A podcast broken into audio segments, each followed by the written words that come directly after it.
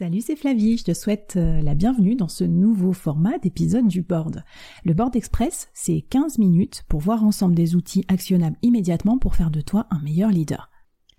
Hello hello chers board members, j'espère que vous allez bien en cette semaine euh, estivale. Alors je continue le programme du board estival justement euh, qui s'adaptera bien, je pense que tu sois en vacances ou que tu sois au bureau, avec le thème du minimalisme aujourd'hui.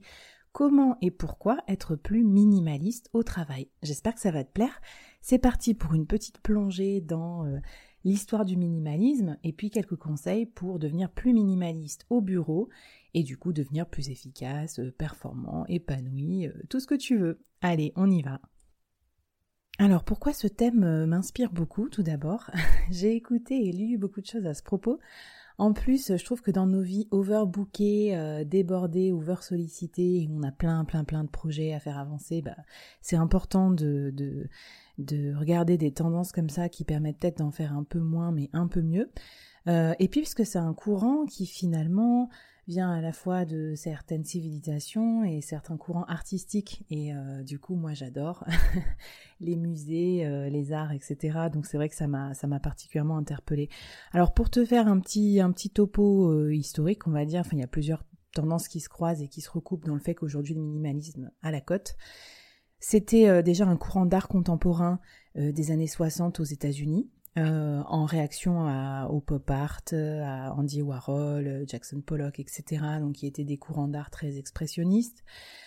Euh, donc euh, les artistes, par exemple, que j'aime beaucoup, des sculpteurs comme Donald Judd ou Richard Serra, ou des peintres comme Frank Stella, par exemple, qui ont inspiré aussi des designers. C'est aussi un mouvement héritier du Bauhaus en termes d'architecture. Donc l'architecture, on va dire, less is more. Donc ça vient de là.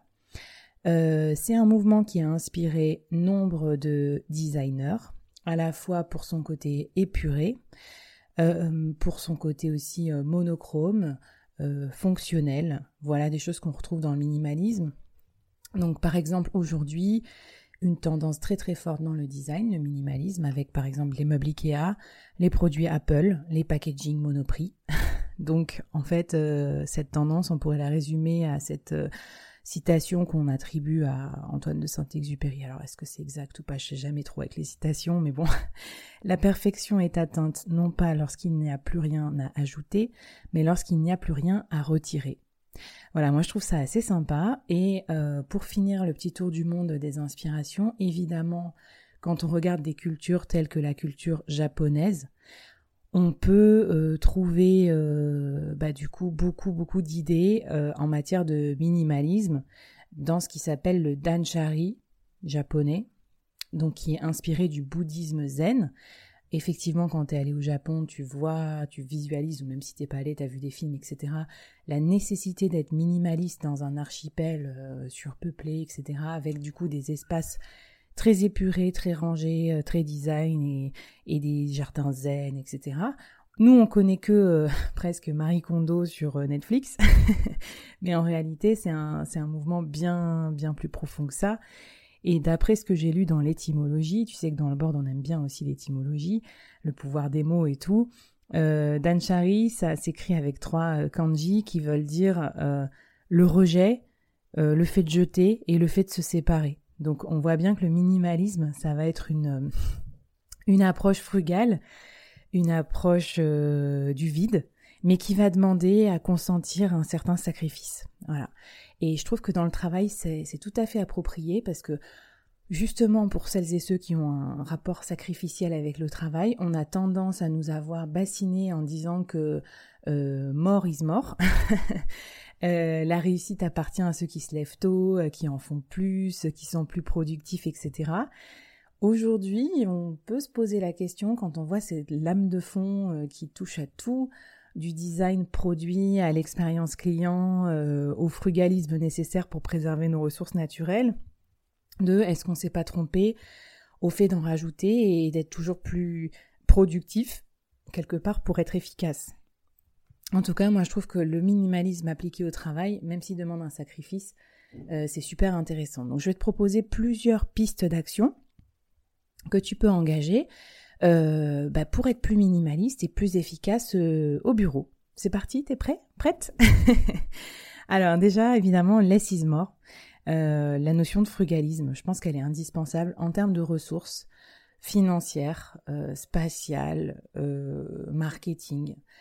Pose-toi bien la question, c'est vrai que là, avec le Covid, on a fait une bonne cure de disette en plus, où on, on s'est rendu compte qu'en faisant moins de choses, peut-être que ben, on était tout aussi efficace en se déplaçant moins, euh, en consommant moins et tout ça. Donc là, première chose dans la façon dont tu gères tes ressources, qu'elles soient collectives, financières ou personnelles, Pose-toi la question de ce que tu pourrais faire avec 20% de ressources en moins, 30% de ressources en moins. Je dis pas d'être un gros radin, pas du tout, mais peut-être que justement euh, cette économie, ce frugalisme va dégager des marges de manœuvre pour faire des choses plus sympas à côté.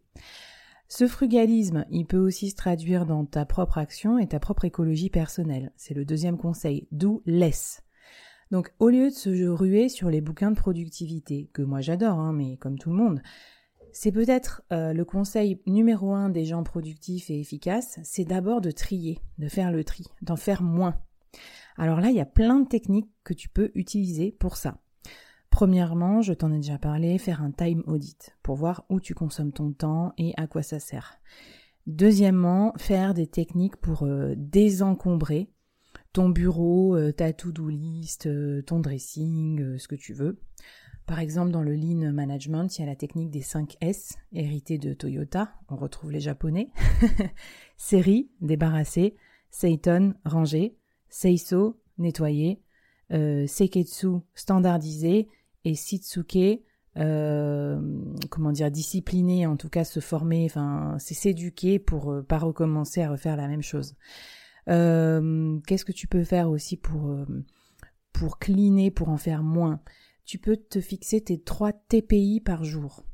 Donc ça c'est quoi? C'est les, tâches euh, très prioritaires euh, de la journée, les tâches les plus importantes. TPI, tâches les plus importantes.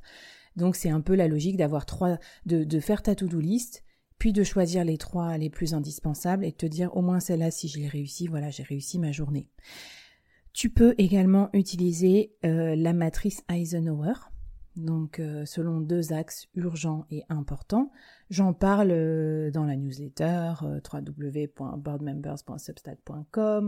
J'en parle aussi sur Instagram, fr, peut-être même sur YouTube, il me semble avoir fait un tuto là-dessus, donc n'hésite pas à regarder. Alors à la tendance du more, du do less, il se rajoute la tendance de l'écologie personnelle, donc troisième conseil, on en parle souvent dans le board, notamment avec les coachs que je reçois, c'est le fait de pouvoir s'économiser soi en tant que ressource avant de pouvoir rayonner et empowerer euh, les autres. Voilà. Donc toi, en tant que manager, en tant que dirigeant, euh, ne pas bourrer à craquer ton agenda, ne pas en faire euh, autant que tu peux, minute par minute, c'est une façon d'avoir une meilleure écologie personnelle, d'être plus résistant et résilient face au burn-out, et donc d'être aussi beaucoup plus efficace. Donc c'est un format minimaliste appliqué à ton corps, en gros. Euh, ça veut dire aussi aller marcher, faire des pauses, bien dormir, respirer, méditer, faire du yoga, enfin faire tout ce que tu veux. Donc planifier aussi dans tes activités, si tu peux pas t'empêcher de planifier, des pauses euh, personnelles.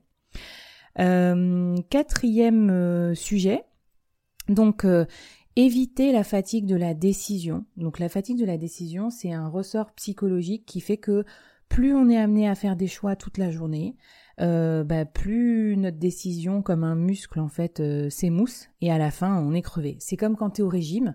Toute la journée tu résistes, au lieu de prendre un donut, tu prends une carotte, euh, au lieu de prendre un, burger, tu prends une salade, etc. etc. Ce qui fait qu'à la fin de ton régime, généralement tu craques parce que t'es es crevé et tu dis vas-y, ok, all in, je me fais un gros McDo. Donc ça c'est pareil. Ça veut dire que tous les petits trucs un peu inutiles euh, au quotidien, les micro-décisions, il faudrait essayer de les supprimer. C'est pour ça que certains adeptes du minimalisme, par exemple, ont un dressing euh, très réduit à l'essentiel. Je crois que Obama, il avait toujours euh, le même costard, la même chemise, etc. mine de rien, si tu t'habilles toujours de la même manière avec des marques qui te vont bien et que t'adores et tout, ben en fait, du coup, t'as pas besoin de choisir tous les matins comment tu vas t'habiller, tu préserves un peu ta fatigue de la décision. Ensuite, euh, j'en sais plus où j'en suis dans les numéros de tendance, mais euh, il y a une tendance qui est intéressante aussi, c'est tout ce qui est agile, lean, euh, management, on va dire lean plutôt que management classique. Et ça, ça veut dire quoi? Ça veut dire qu'il faut arrêter de faire des plans sur la comète, des plans très over-engineered, des rocket science comme on dit, et plutôt faire des cycles de décision et de production de petits produits agiles, des sprints, des proof of concept, des MVP, des choses comme ça. Tu vas voir. Donc aller vers ça, c'est être plus minimal dans son approche et c'est aussi euh, éviter euh, de trop consommer de temps et de ressources euh, pour avancer son job. Ensuite, tu as l'approche minimaliste consumériste aussi, écologique. Donc on en a déjà parlé au début, mais euh, qui peut euh, qui peut se retrouver avec des approches minimalistes de, de, travail. Je pense aux emails notamment. On sait que les emails, chaque email écrit, chaque destinataire ajouté, chaque mec mis en copie euh, indûment produit derrière autant d'emails qui vont te rajouter dans, se rajouter dans ta to-do list et qui vont aussi créer de la pollution. J'ai lu quelque part que le, le, les emails, ça représente en gros 410 millions de tonnes de CO2 par an alors que l'aérien, c'est genre 900 millions de tonnes.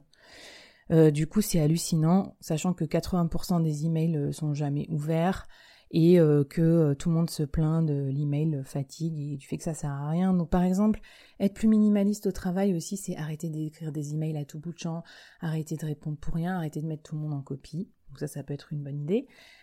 Dans la même veine de pollution électronique et puis peut-être aussi de charge mentale, ça peut être d'avoir des techniques comme le zéro inbox ou la synchronisation de tes fichiers pour éviter d'avoir à faire du tri, du rangement, d'être perdu, de pas retrouver, d'être d'être prolifique aussi en termes d'outils. D'ailleurs, en parlant des outils, autre technique, si possible, minimiser le nombre d'outils que tu utilises et le nombre de devices. Donc par exemple, au lieu d'avoir un cahier, euh, un bloc-notes euh, pour euh, chaque thème, ton smartphone, un ordi, une tablette, etc., essayer de passer sur des espaces synchrones de prise de notes, comme par exemple Notion. moi, j'y suis passée, j'avoue, ça m'a pas mal révolutionné la vie. C'est accessible depuis tous mes devices et du coup, ça m'a énormément, énormément aidé d'être plus minimal sur ce point. autre technique business pour être plus minimaliste, se poser la question de son core business.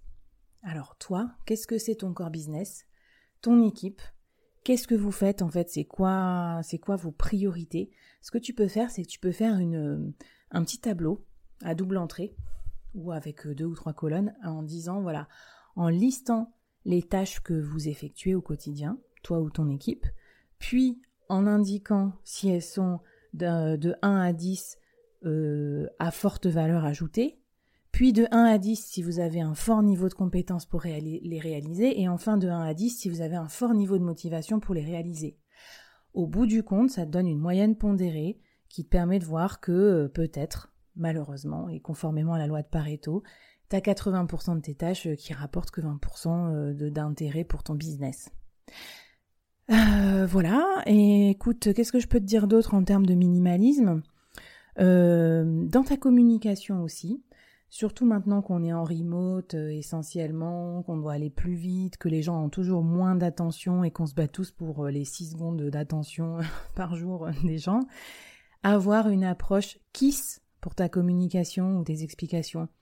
KISS, K-I-2-S, Keep it simple and short. Donc voilà, là encore, c'est passer sa communication personnelle ou de marque au prisme du minimalisme. Imagine-toi Steve Jobs dans un de ses séjours euh, minimalistes, euh, monastiques, en train d'épurer, épurer à, mort euh, le design, la communication, le sens d'Apple. Voilà. Qu'est-ce que je peux te conseiller encore? Je trouve aussi que le minimalisme, quelque part, dans, dans une approche managériale, enfin, telle qu'elle est inspirée et telle qu'il peut nous inspirer aujourd'hui, on a fait beaucoup de choses minimalistes pour améliorer l'UX, l'expérience utilisateur, l'expérience euh, client. Et si on l'appliquait au management, à mon avis, ça donnerait aussi quelque chose d'assez flat design, donc une tendance de design minimaliste qui consistait euh, donc avant on avait des icônes par exemple sur notre smartphone euh, hyper dessinées, des logos hyper figuratifs et aujourd'hui on a des choses beaucoup plus flat, donc beaucoup plus épurées, beaucoup plus minimales ben, pareil, si, si tu arrivais à faire une, forme de flat hiérarchie ou quelque chose comme ça, c'est-à-dire que le recours à la hiérarchie, euh, la bureaucratie soit moins étouffante, essayer de euh, rendre tes process plus courts, plus efficaces, plus sharp, plus rapides, de balancer à la poubelle aussi peut-être la moitié de tes process qui servent à rien et de garder ceux qui ont vraiment euh, un sens. Grâce à ce désencombrement de process, de to-do list, etc., tu vas pouvoir ensuite appliquer une deuxième couche post-minimaliste qui sera l'automatisation, euh, le batching, le fait d'être mieux organisé et d'être plus productif. Mais avant de parfaire son organisation, il faut vraiment passer un gros coup de balai et conserver que ce qui va être essentiel. Voilà, c'était un petit tour d'horizon et une petite leçon euh, de choses sur le minimalisme appliqué au monde du travail. J'espère que ça t'a plu. J'ai hâte de te lire. Rendez-vous sur euh, la newsletter www.boardmembers.substack.com pour trouver les bonus de l'épisode et dans les prochains épisodes du board. Allez, bonne semaine à toi. Bye bye.